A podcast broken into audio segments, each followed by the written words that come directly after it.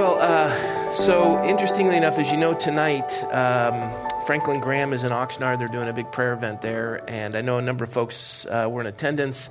Uh, one of the key folks who's involved in that called and uh, uh, was inquiring about our Sunday night prayer service, and she was very encouraging. And I, I, didn't have the heart to tell her that I haven't, as of late, attended.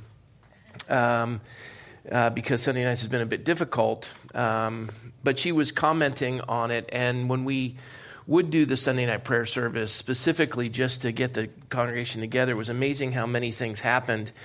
And my wife and I were driving as she was talking. And the last time she'd actually called, my wife and I were in the car together. And she's a very energetic, remarkable lady, uh, has a great, great um, heart to see prayer established. And one of the things I told her is I said, a congregational prayer service really won't take off unless the pastor attends. And that's not egotistically speaking, that's just simply how it works. I mean, it, it, they'll get a, a, remnant, a handful of people to attend, but. And, and I also told her one of the things that we experienced is that when you do a prayer service, it's going to start small and it'll start to grow over time. But what you're really going to see are uh, great accomplishments in the fellowship. And I think about this little church. Thank you, Tony. I think about this little church, how uh, so many wonderful things God's done as a result of our time of prayer. And I don't attribute it to anything other than that. And as I, I got off the phone with her, I was deeply convicted. And one of the first things I did is I called Pastor Brett and I said, I really want to rearrange and figure out to do a congregational prayer service. We do one Sunday night, um, uh, and, and Pastor John oversees it, and, and we go over all the prayer requests.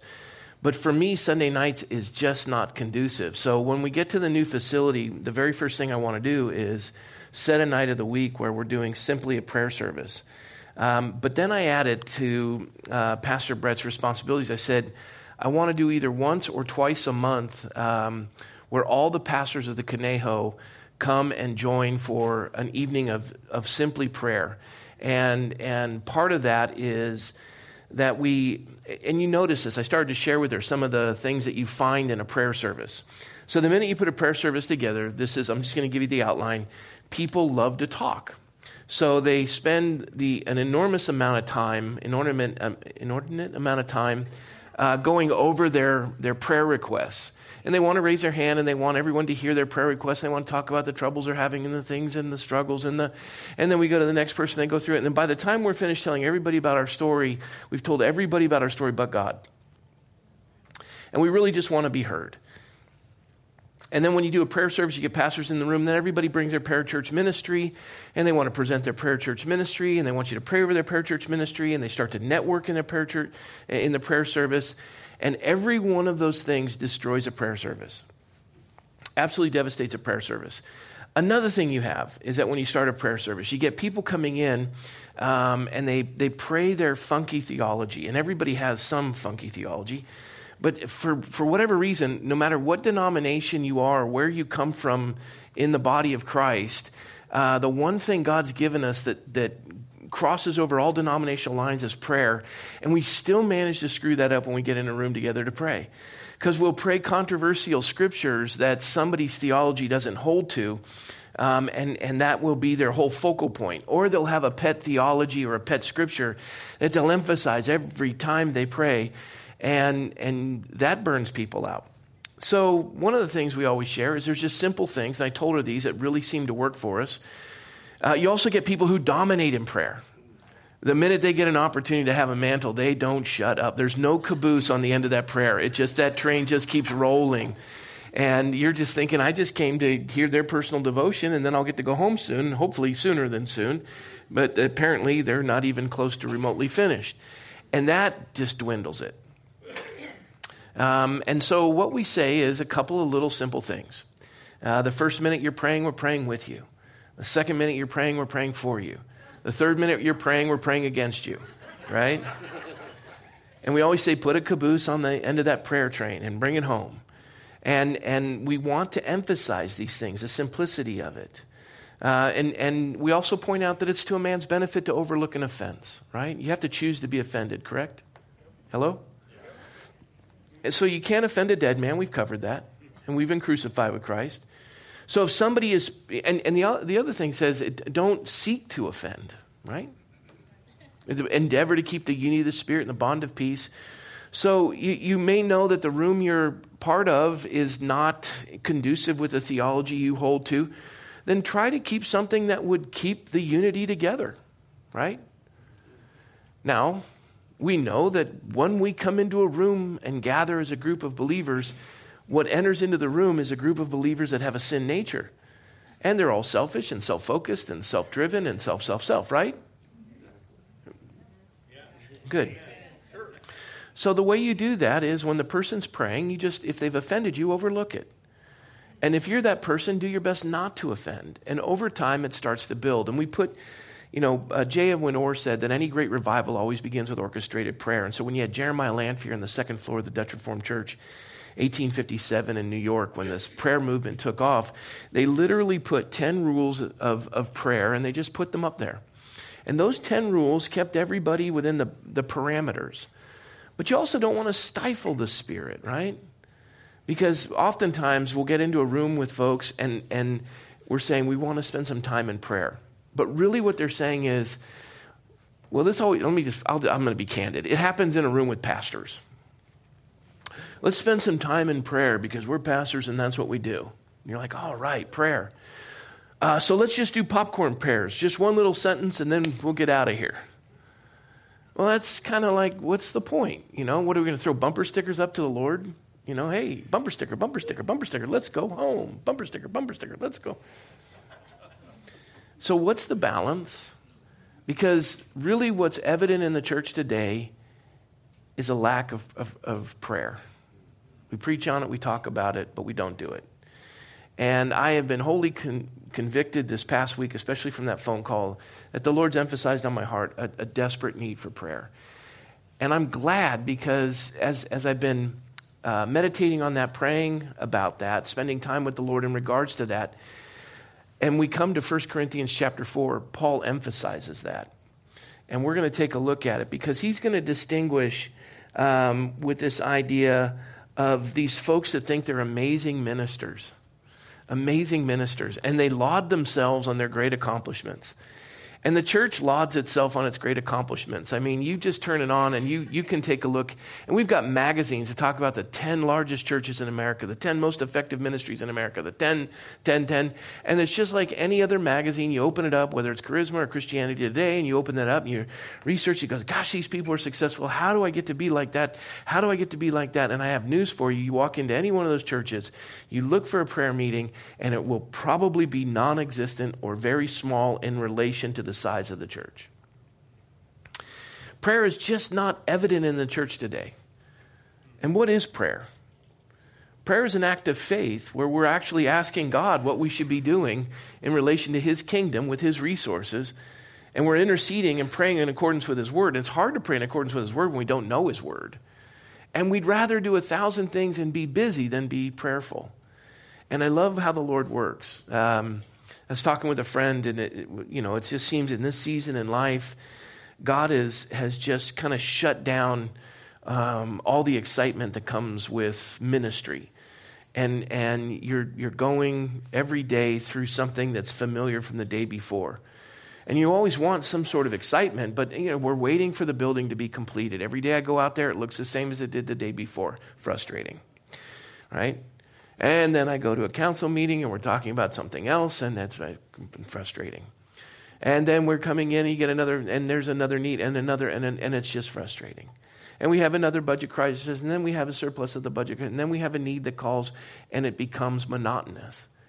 And in the course of it, you think, God, what am I doing? Taking up time? Am I just sucking oxygen and uh, on my way to glory? What, what do you have for us? Funny you should ask, Rob, because you haven't been asking lately. But we get so impressed with where we are, we're not excited about where he wants to take us. And so with that, let's take a look at 1 Corinthians chapter 4 because Paul addresses it. Please stand for the reading of the word of the Lord. Paul says, Let a man so consider us as servants of Christ and stewards. So please say servants, servants. and stewards let a man so consider us as servants of Christ and stewards of the mysteries of God. We'll cover that in a moment. Moreover, it is required in stewards that one be found faithful. But with me, it is a very small thing that I should be judged by you or by a human court. In fact, I do not even judge myself. For I know of nothing against myself, yet I am not justified by this. But he who judges me is the Lord.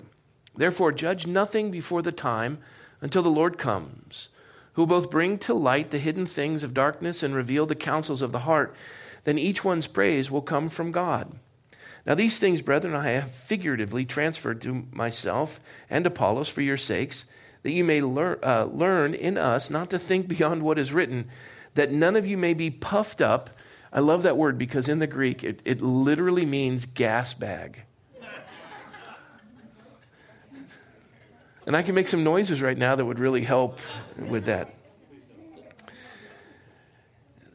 That you may be puffed up on behalf of one against another. So you just, you, you're puffed up and you're looking at yourself like you're special. And the reality is, I just want you to know what you look like. You're one big gas bag. For who makes you differ from another? And what do you have that you did not receive? Now, if you did indeed receive it, why do you boast as if you had not received it? And then he says, You're already full, you're already rich. You have reigned as kings without us, and indeed, I could wish you did reign, that we also might reign with you. For I think that God has displayed us, the apostles, last, as men condemned to death, for we have been made a spectacle to the world both to angels and to men. We are fools for Christ's sakes, but you are wise in Christ. We are weak, but you are strong. He's being sarcastic if you're not catching it. You are distinguished, but we are dishonored.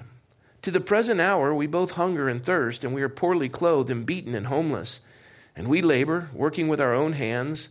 Being reviled, we bless. Being persecuted, we endure. Being defamed, we entreat. We have been made as the filth of the wor- world, the offscouring of all things until now. I do not write these things to shame you, but as my beloved children, I warn you. And I love this about it because he's looking at them as parents, and I've always wanted to write a book called Parenting Through Sarcasm. And I have just proven that the scriptures declare that sarcasm is legitimate in raising children. For though you might have 10,000 instructors in Christ, yet you do not have many fathers. For in Christ Jesus I have begotten you through the gospel. Therefore I urge you, imitate me. For this reason I have sent Timothy to you, who is my beloved and faithful son in the Lord, who will remind you of my ways in Christ as I teach everywhere in every church. But some are puffed up, as though I were not coming to you. But I will come to you shortly if the Lord wills, and I will know not the word of those who are puffed up, but the power.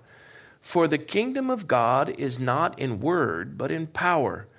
What do you want? Shall I come to you with a rod, or in love and a spirit of gentleness? And really, what he's saying is, I'm coming, and I'm either going to go open up a can of whoop, or we're going to have a love fest. It depends on if you're going to listen to my writing and adhere to it. And he's being pretty heavy here, and we'll cover it. But let's pray and ask God's blessing. Lord, we thank you for your word, and we thank you, God, as we come to this passage of Scripture, this chapter of 1 Corinthians, as Paul's writing to the church, that, Lord, you have declared this picture of a steward, you've declared this picture of a servant, you've declared this picture of those who would consider themselves special, but in reality, according to your word, they're puffed up. And yet, Paul describes this mystery. He also goes on to describe who he is and how they view him, and yet he says, You're not to judge me. And, and Lord, I, I just, I'm so thankful for this passage and the comfort it's brought my heart. I pray that it would do the same for all who are present who would hear the teaching of this word through the mediums that you've given us. And so, Lord, we commit it into your care. And Holy Spirit, please lead us into all truth, we pray. In Jesus' name, amen. amen. Well, have a seat.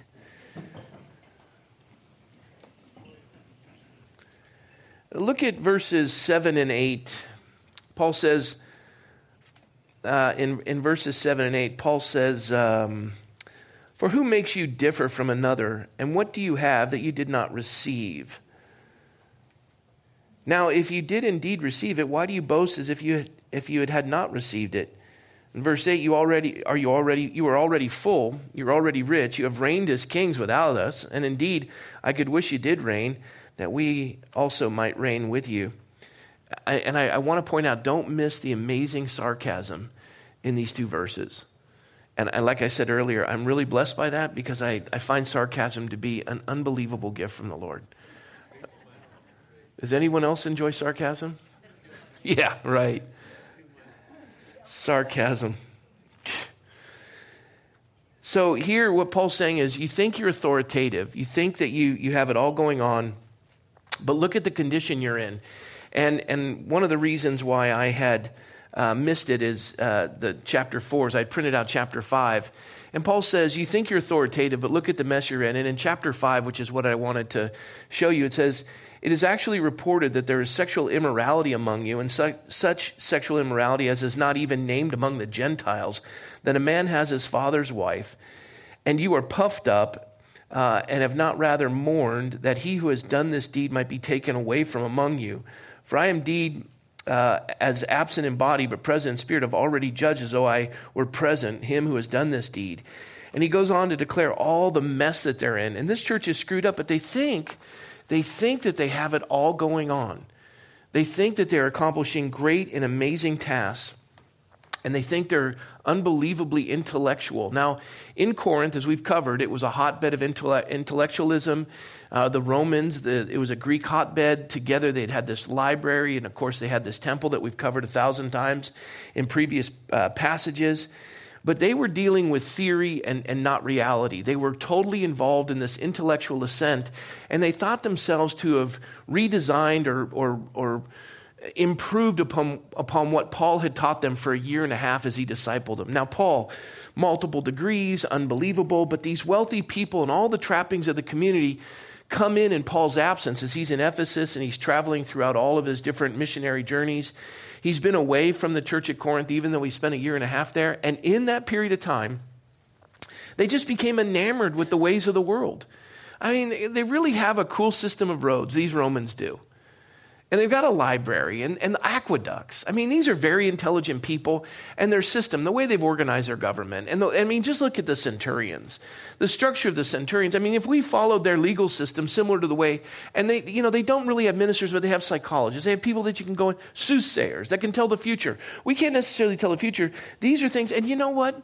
We all have sexual bends. We all have sexual appetites. It's not so bad just to engage them a little bit, a little bit beyond. I mean, if Paul's talking about salvation by grace through faith, a gift of God, not of works, then we can kind of dabble in that and we can have our, you know, get out of jail free card and endeavor, you know, indulge a little bit. It's okay, right?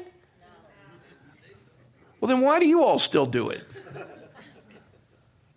We say no, but you still struggle. I asked you before, those things that you don't want to do, do you do those? Let's try that again. Those things that you don't want to do, do you do those? Those things you want to do, are you doing those? Oh, wretched man that I am, who will deliver me from the body of death. Now, granted, we're doing more of the things that we, we, we really want to do by the Spirit of God. Yes? And Lord willing, we're doing less of the things that we don't want to do, but we still do them, yes? And we look at this and we think, how can we go on? We're hypocrites. We're hypocrites. The term hypocrite is not somebody who sets a standard for themselves and fails to achieve it. That's just goal oriented. A hypocrite who is someone who knows the truth and deliberately steers people away from the truth in order to protect their position. You got that?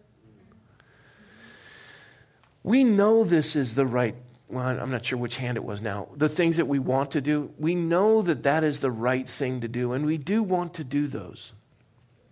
I want to lose weight, but I, and I don't want to eat things that are bad for me. But I eat things that are bad for me, and thus I'm not losing weight. Tracking me? I still want to lose weight, but for what reason? Well, I want to be skinnier, and people find, okay, now that's a problem. What are your motivations in relation to that? And why are you doing this? Why do you feel that food needs to be a comfort? What's missing in your life? And, and the Romans had ways of addressing it. Every, every culture has a way of addressing it. In some cases, they just made them gods. I have a problem with alcohol. No, you don't. You're just worshiping the god Bacchus. He's the god of alcohol.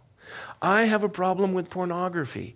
No, you don't. You're just worshiping at the altar of Aphrodite. You're just a worshiper. And that's the way the Romans dealt with it. Well, in Paul's absence, the church is saying, can't we blend the two?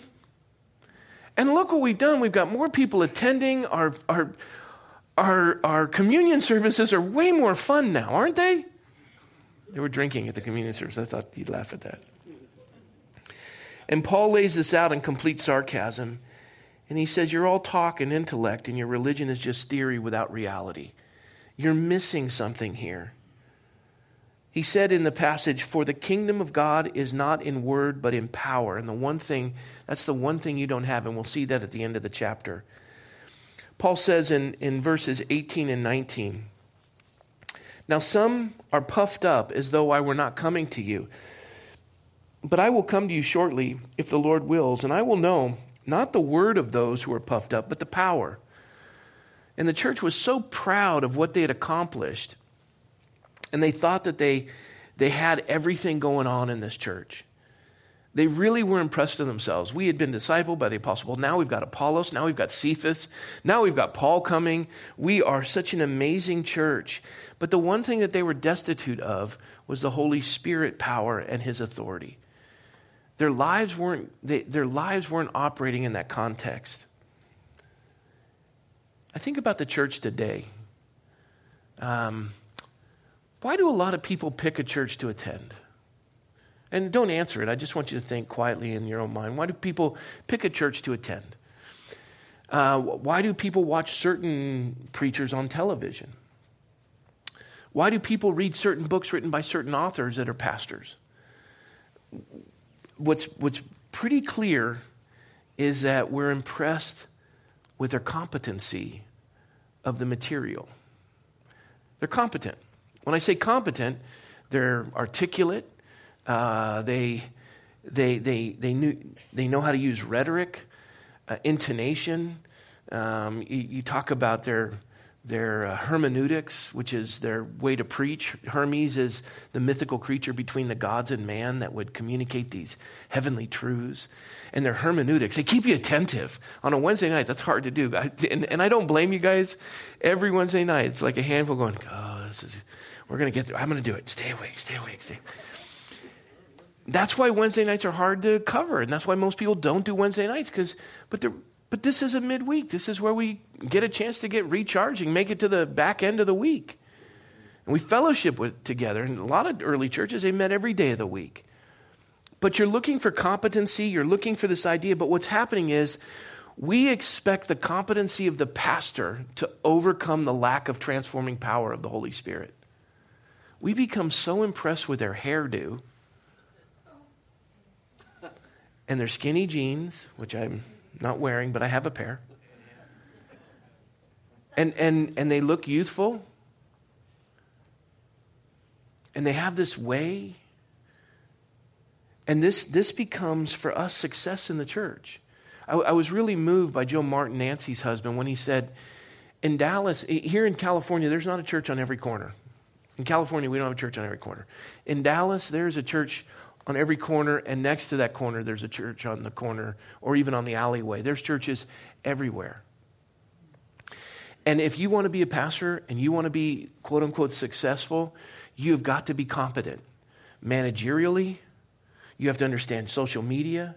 You have to have a psych- psychology degree. You've got to be able to compete competency in every level of society if you're going to, and the attrition rate is awful. And the amazing thing is, no matter how many churches you have and how competent the pastors are, where's the Holy Spirit power? Where's the presence of prayer? And, and are these lives doing really well?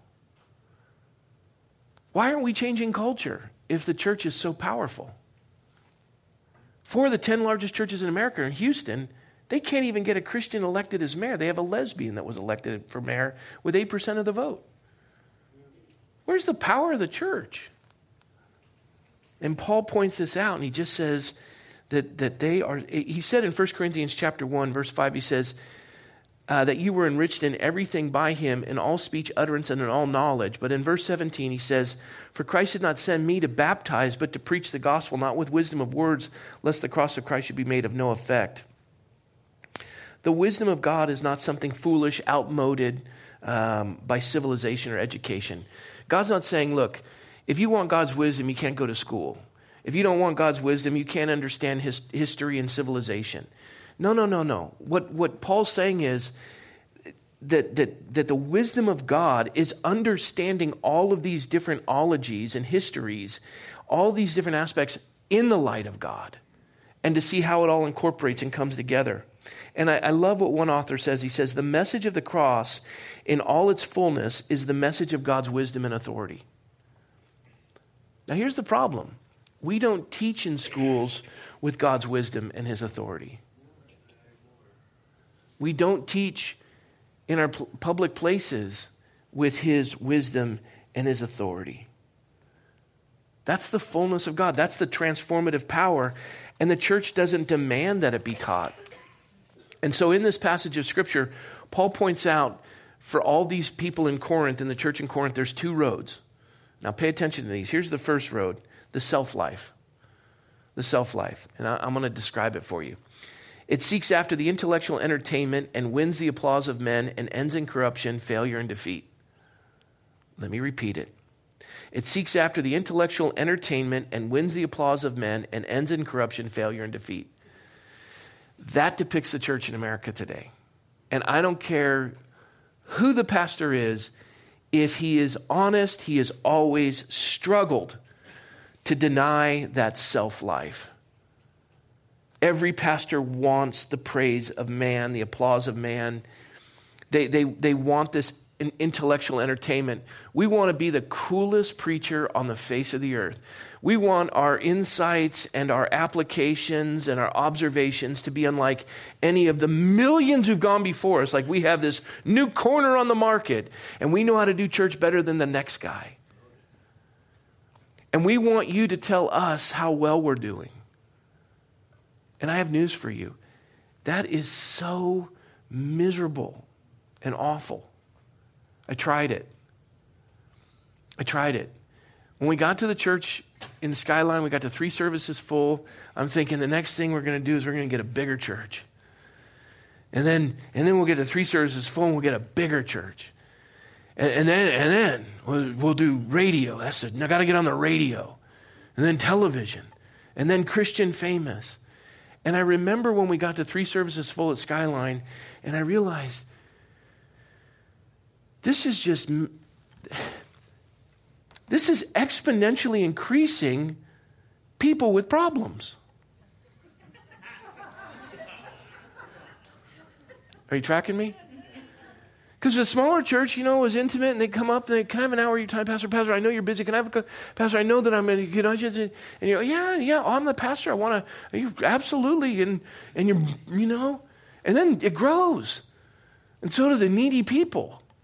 And you're at three services, and you're, you're thinking, the only way to go to a larger church is I need to have my own garage, my own car, my own office, my own hallway, so that no one ever sees me or can even come near me, and I can just be on a screen and we're going to be perfect.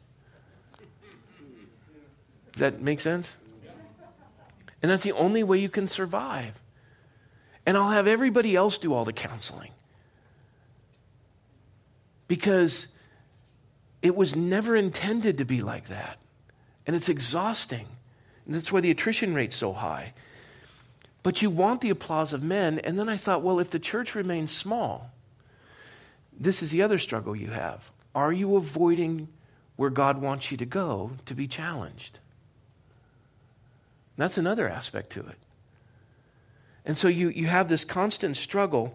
And this is the self life that always has to be in check. And most people just go, I'm going that way. I want the applause of men. I didn't have a daddy growing up, and I'm, I'm going to need all kinds of affirmation. And most pastors are wounded, so let's just send them out there. And what a great opportunity to have people tell you every Sunday how absolutely wonderful you are.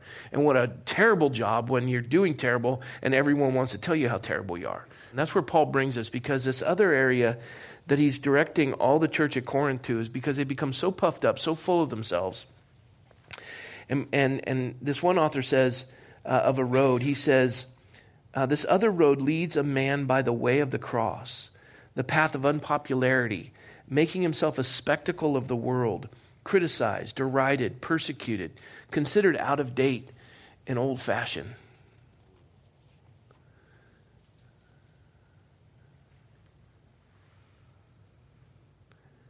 You know, it's it's one thing to embrace old fashioned ideas when you're young because people think you're just revisiting and you're nostalgic or you're retro. But it's another one to be over 50 and revisiting and re engaging old fashioned you know, things that have worked for the church. People just think, oh, he's settling in. But do we ever tire of the cross? What does progressive mean? It means we progress beyond the simplicity of the gospel. Does progressive mean that we take out talking about blood in the, in the text because we're saved by the, the blood that was shed upon the cross? Does progressive mean that we don't want to talk about sin? It's amazing that we're more fearful in the church today. We're more fearful of holiness than we are of sin. Ponder that. Holiness is not even anything we're even remotely concerned with. Holiness means set apart, I was sharing that. The favorite cup, dirty on the inside, it's still my favorite vessel. I love it. I can't use it till I clean it. It's still my favorite. I'm waiting to use it. As soon as it's clean, I can't wait to use it. I now have a ball jar that I use with my lemon water, and I love that. And if they're dirty and I'm missing one, I'm bummed. I got to wait for it to be cleaned, and then it's my favorite vessel. And how many of us are on the shelf? Because we, we don't care about holiness. We're more excited about sin. Sin is something that we're, it just, we don't think much about it. We're not afraid of it. How close can I get to the edge and, and still be saved? The, the questions I get are can I still divorce my wife? And I, if I divorce my wife, can I still go to heaven? What an awful question. How did, how did, we, how did we get to this place? And I think about this idea that, you know, Paul, Paul's getting beat up because they're almost looking at him like he's too legalistic. And to come into this church, the last thing that the church at Corinth wanted was anything pertaining to setting themselves apart to be used for God. They didn't want to give up. Um, look at, um, let me find my scripture here. Look at verse, I want to take a look at verse 9. Here it is.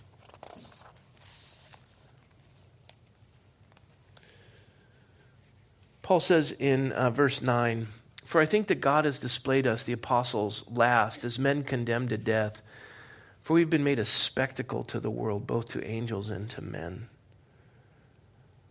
I think the church that right there, nobody's going to sign up for that. You cannot get a church growth seminar and add that as one of the benefits. And, and Paul's telling the church at Corinth, I, I just want to tell you, I think that God's displayed us, the apostles, last as men condemned to death, for we have been made spectacles to the world, both the angels and the men. We're fools for Christ's sake. I mean, we're condemned to death. And I, and I think if we look at that, we're like, you know what? I, I, I want that. But tr- I think truthfully, if we look at our lives, we want kind of a little bit of that. Not all of it, just a little bit. I want to be in the middle of the road. I, I want a little bit of praise and popularity, just a little bit. I just want a little bit. A little bit of recognition, a little bit of thanks. I don't mind to suffer a little bit, but I, I want to make sure that my name's in the paper. I want some applause of men. But I also want the anointing of God and the authority of God. I want, I want to have some sort of substance that's supernatural. I want the power without the cost. Can I have that? I'll preach it, thanks. Can, can, we, can I have that?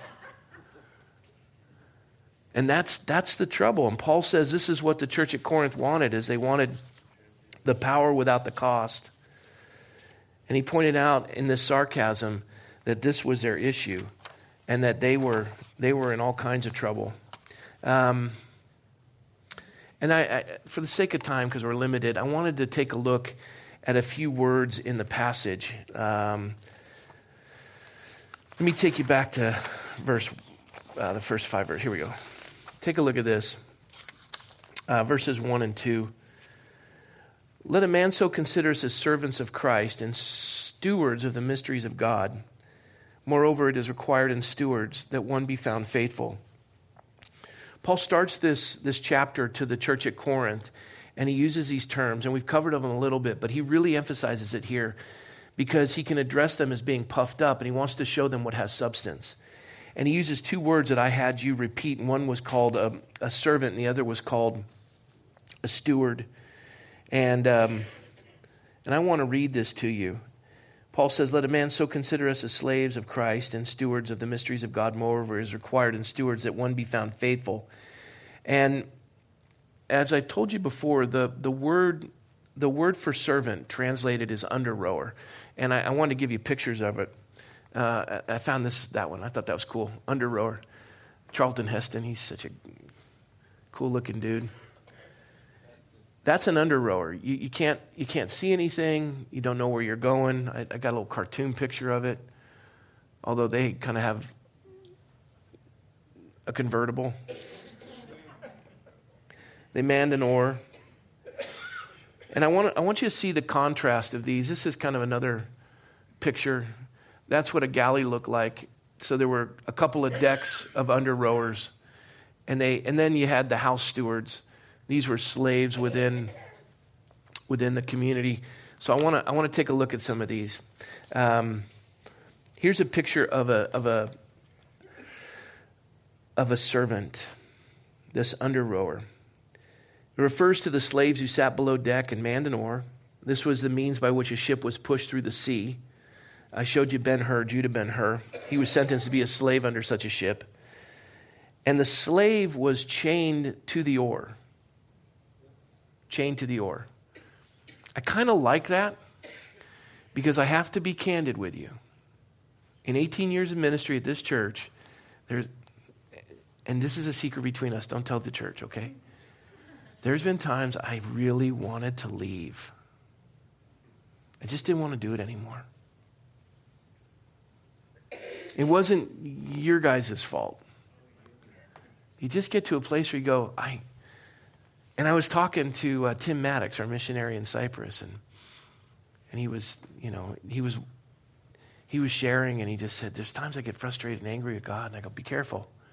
He goes, "Well, it just doesn't seem like He understands my sacrifice." I go, "Oh, bro, stop. You don't know where you're going on that one."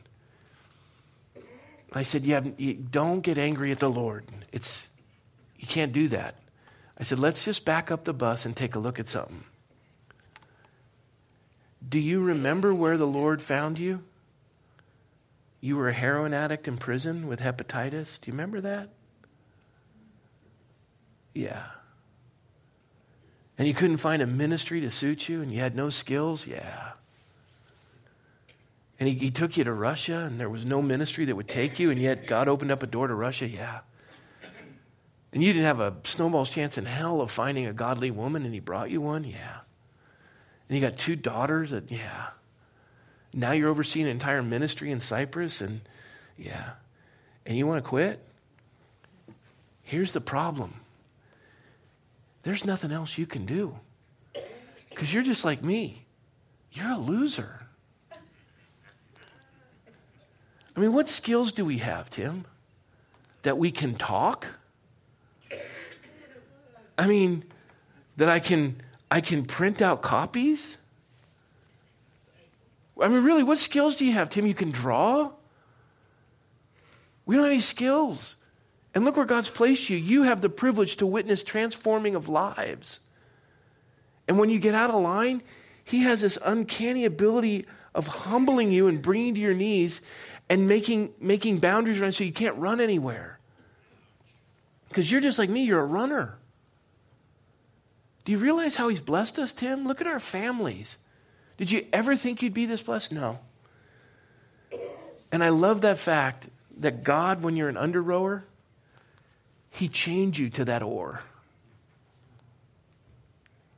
So if you feel like you're trapped, praise the Lord. I mean, I'm stuck to that oar. I can't leave you guys. I mean, you want me to go talk to him, get the key, do something. I just can't get off this oar. I thought that was a cool picture. I just wanted to share that with you. The other cool thing is when you're an under rower and you're chained to the oar, you're not the master of the ship. Jesus is the master of the ship, He's the captain. And this is what's cool about us as servants we're His property. The captain had property over all the slaves in the bottom of the ship. We're chained to our oar and we're his property. And the one function, and I love this because it makes life so simple for me. I like simplicity. I love simplicity. I have one function in this life, and that's to serve the captain of the ship. My oar, captain, yes, sir. I don't want to do it anymore. Uh, can't get off the oar. This is what I'm doing. Now, unlike the, the vileness of the underbelly of a Roman galley and the whipping and all these things, that, is, that doesn't even remotely depict what it's like to serve the Lord.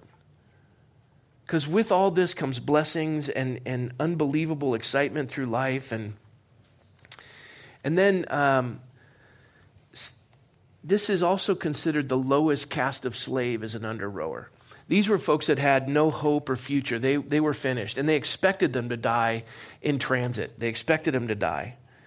I, I picked up a couple of other things I wanted to share with you there apropos. Um, uh, oh, let's look at it this way, because we came to this one. This is another picture. This is where we get the word steward. And I picked up some thoughts in regards to steward. Steward was a household slave but a slave who was instructed to manage the master's household. Uh, do you remember uh, uh, Joseph? Do you guys remember Joseph? In the, in the book of Genesis, he was in Genesis 37, and Joseph uh, was put under Potiphar's, uh, he, he was the steward, he was the house manager of Potiphar's uh, home. He was in charge of everything. Potiphar was in charge, and he entrusted Joseph to be the steward of his house. And then Potiphar's wife, um, she's a cougar, and she hits on him. She, she settle down, Bailey. Again, settle down. He, he was hitting on, uh, she was hitting on, on, on Joseph. And she was married to Potiphar, Potiphar's wife. That's, we don't know her name. And she pulled, she took his clothes, his garment off. And this is a young kid. You know, and Potiphar was rich. And I imagine in the Egyptian culture, he, he married, you know, they, probably someone beautiful and younger than him. That was the culture. And she's hitting on him, and his comment was, I can't do this. I have been entrusted to your husband's household. I can't do this to my master. Now, do we have that same mindset with an invisible God? We know Potiphar's going to come home and the word's going to get out, and other servants are going to talk about what Potiphar's wife did. And but this one, you know, you, you you're no one's going to know. You get to get away with it. Except for, does God really see? Are, are we more afraid of holiness than we are of sin? Because for us, He is the master of the house, we're the steward. Can we do that to the master? You know, I tell this to younger guys and gals. When you're dating, that, you know, you treat each other like brother and sister. Don't do anything with them that you wouldn't do with a brother or a sister. And, and, and the idea is until God says they're yours, you, you're a steward, and, and that, that, that daughter belongs to that father until he sees in you the capability of caring for her and gives you his permission because he's been entrusted by God with that. That's a steward. And, and Joseph understood. He understood this concept of being a steward. He was a steward over Potiphar's, uh, over all of his household. And then the last thing I want to do, and then we'll spend some time kind of taking questions. Um, Paul reve- uh, revealed in the passage this idea of the mystery of God. And he, and he, he pointed it out. He said, Let a man so consider us as servants of Christ and stewards of the mysteries of God. And I wanted to describe to you what that mystery is. If you turn with me to Romans chapter 16.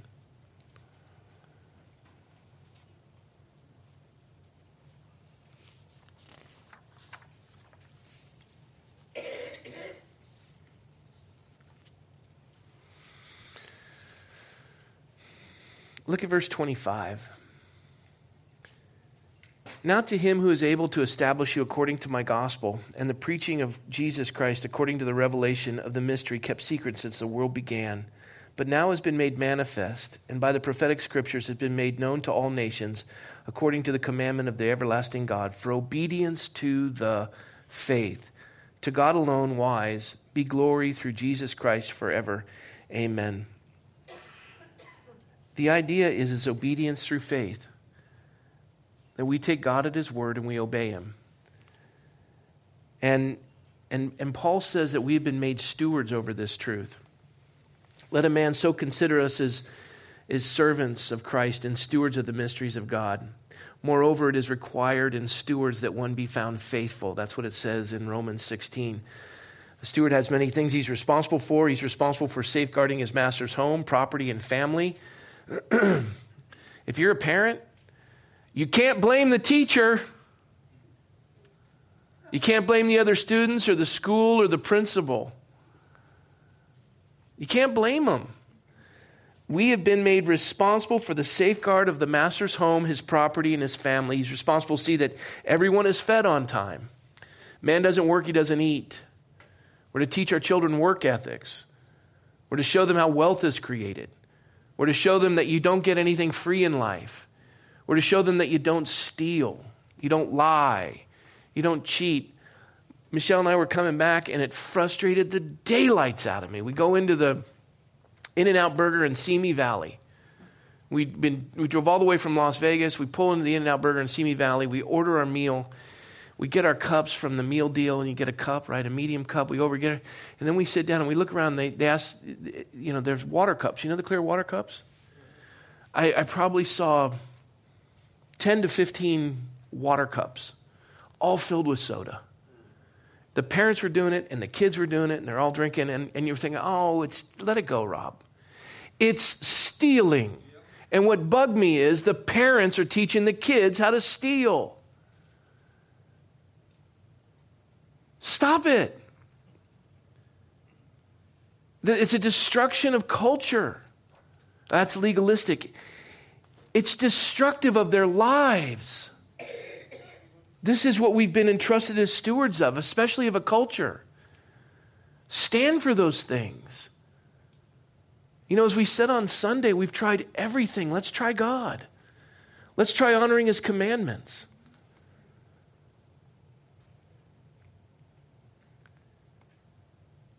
We're to, we're to take care of our families. Look, you, you remember the story I told you when I'm going into the Starbucks and the kid says, Can I have, a, I have some money? And I said, If you tell me what money is, I'll give you some money. He says, It's what you need to buy stuff with. I said, No, no, it's not. And I walked in and he said, Wait, what is it? And I said, Well, since you asked me, you want to learn, I'll buy you something to eat while you're learning. And so we sat down and I said, Money is the representation of your contribution to society. You've made no contribution, thus you have no money. And I'm buying food for you with my money because I made a contribution out of my benevolence. You think that I owe you something, but you have been sitting here and you are capable of working and you are not. And nobody owes you anything. There's lives out there. Wealth is created when you are benefiting someone. Go mow Widow Johnson's yard, and you will have earned money because it will be a representation of the contribution you've made to society. We become so entitled, we expect something to be given to us. And this is the idea of a steward. You work hard, you take care of his home, you take care of his kingdom, you don't steal from him, right? Potiphar didn't steal his wife and he didn't steal any of his goods, and we don't do that either. And we don't steal from any of the other people either. Socialism is a cure to everything. No, it's not. You're stealing and you're coveting. That's what socialism is. Go work. And this is that picture. We're a steward of a household, we're stewards of the gospel. And we must be faithful. Faithful means we don't let people get away with it. We call them on account. The steward and the head of the household has to go make a point. I'll tell you what I'm grieved by. I didn't fix it at, in and out. Maybe mad.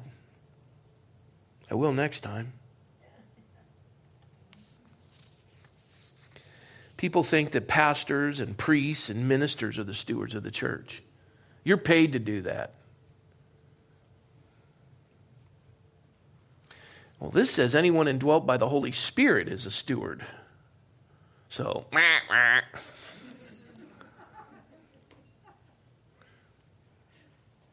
but we hired the pastor. We hired the preacher. We hired the minister. So he's responsible for that stuff. I don't want to do all the dirty work. I don't want to get a mop. That's not my responsibility, it's his responsibility. The Great Commission applies to everyone where to go and make disciples of all nations. That's our, our calling. We're all stewards. And one of the reasons why the church was so screwed up is they weren't listening to Timothy. Uh, let him preach the word. He does his book report on Sunday. I'm going to do my deal. This is applicable to all of us.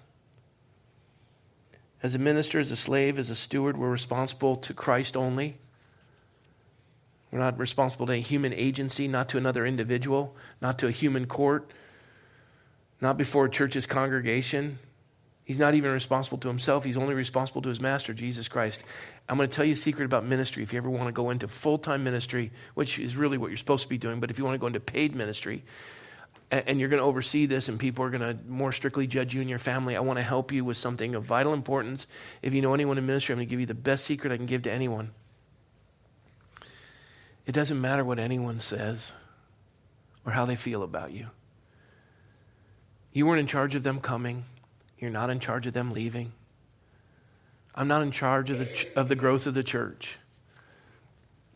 Two things. One is I can't take credit for when it does grow. And the other exciting thing is I don't have to take credit for when it shrinks. I don't have to be I don't have to care what you think about me.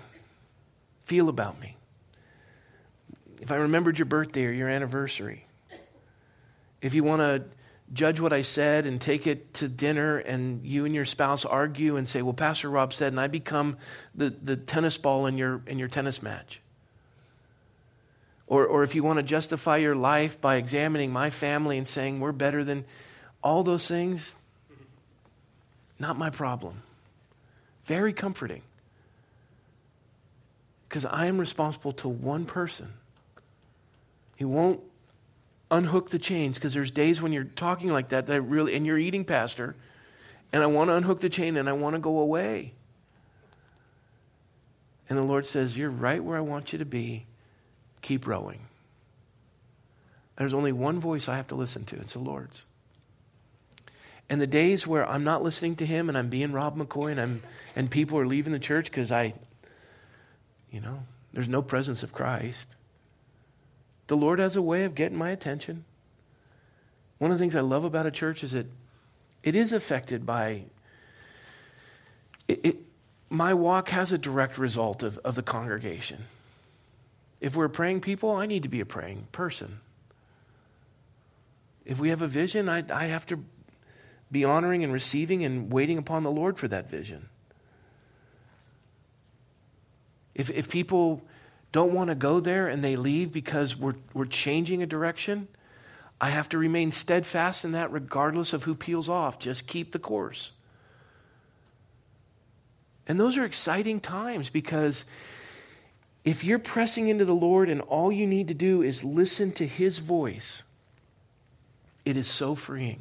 And I say that as a minister, but I want to conclude by helping you. It's really good in life. It's amazing how you can, there are those people in life, there are those people in life that you haven't been around them in a while and then you get around them and you just realize why you didn't want to be around them in a while. Because somehow they have this subtle way where they've taken it to a science where they make you feel inadequate. Anybody ever had anyone like that in their life? Or is it just me? And you go through that and you think, hmm, God, why didn't you make two of them and none of me? And there's just so much better. And the Lord said, I gave you an oar. Keep rowing. And what happens is you stop hearing their voice and you hear his voice. And one of the reasons why you struggle with your identity and you struggle with your the perception of who you think you are is because you're listening to the wrong voice. Listen to the Lord. It's freeing, it's a blessing. And I, I, want, I want to leave you with this. Paul goes through this whole picture of judgment, and he lists four different areas in it in the passage. I'm just going to give you a quick synopsis of it for the sake of time. He goes, You don't judge me, I don't even judge myself. There's only one person who judges me, and that's the Lord. And he has counted me worthy. I can only stand here in front of you for one reason because Christ has considered me worthy. Not because of what I've done, but because of what he's done. And we do this all the time to ourselves. We judge ourselves. I'm so glad you don't get to hear my private conversations with me and myself. You were so stupid. What were you thinking? What an idiot. You ever done that one? Oh, you are, man. Look out, here comes Tondaleo. You, you, just, whatever it is, you have more chins than a Chinese phone book. Well, your hair is so gray. What do you just look at you? And you hear that voice. And it's, it's not any voice anyone, it's your voice. Just lighten yourself up. Why did you preach that on Easter Sunday? What were you thinking? The voices. And I love this. Time out. Whoa. Who are you listening to? Me. You have no authority. Yeah. You're right, I have no authority. It's kind of humbling, but comforting all at the same time. But did you hear what so and so said? Whoa, whoa, whoa, whoa, whoa, whoa, whoa. They don't have any authority. Come to think of it, they don't. That's very freeing. I stand here because the Lord has counted me worthy, and He says, Rob, there's no condemnation for those who are in Christ Jesus. I have cleansed you of all unrighteousness. I've cast your sin as far as the east is from the west to be remembered no more. You are my mouthpiece. I'll use you as I see fit. You're not in charge of the growth nor the decline. You're in charge of one thing obeying me. If I tell you I want to go water skiing, you'll row faster. A joke. if, if I tell you what I want you to do, you just do it. And you trust me. That's faith. And that's the mystery obedience and faith. That's it. And the rest is up to me. I'll take care of you. Seek me first. I'll add everything else to you. Everyone in the room, and the person who most struggles with it is me, but all of us do. You really want to be affirmed by your accomplishments. Look at what you've done, how special you are. Look how handsome you are, how articulate you are. It doesn't move a church anywhere. Faithfulness and obedience. It's, it's not that we are so moved by our competency. Don't come to the church because the pastor's competent. Come to the church because he's broken and surrendered. Prayer has got to come back to this church.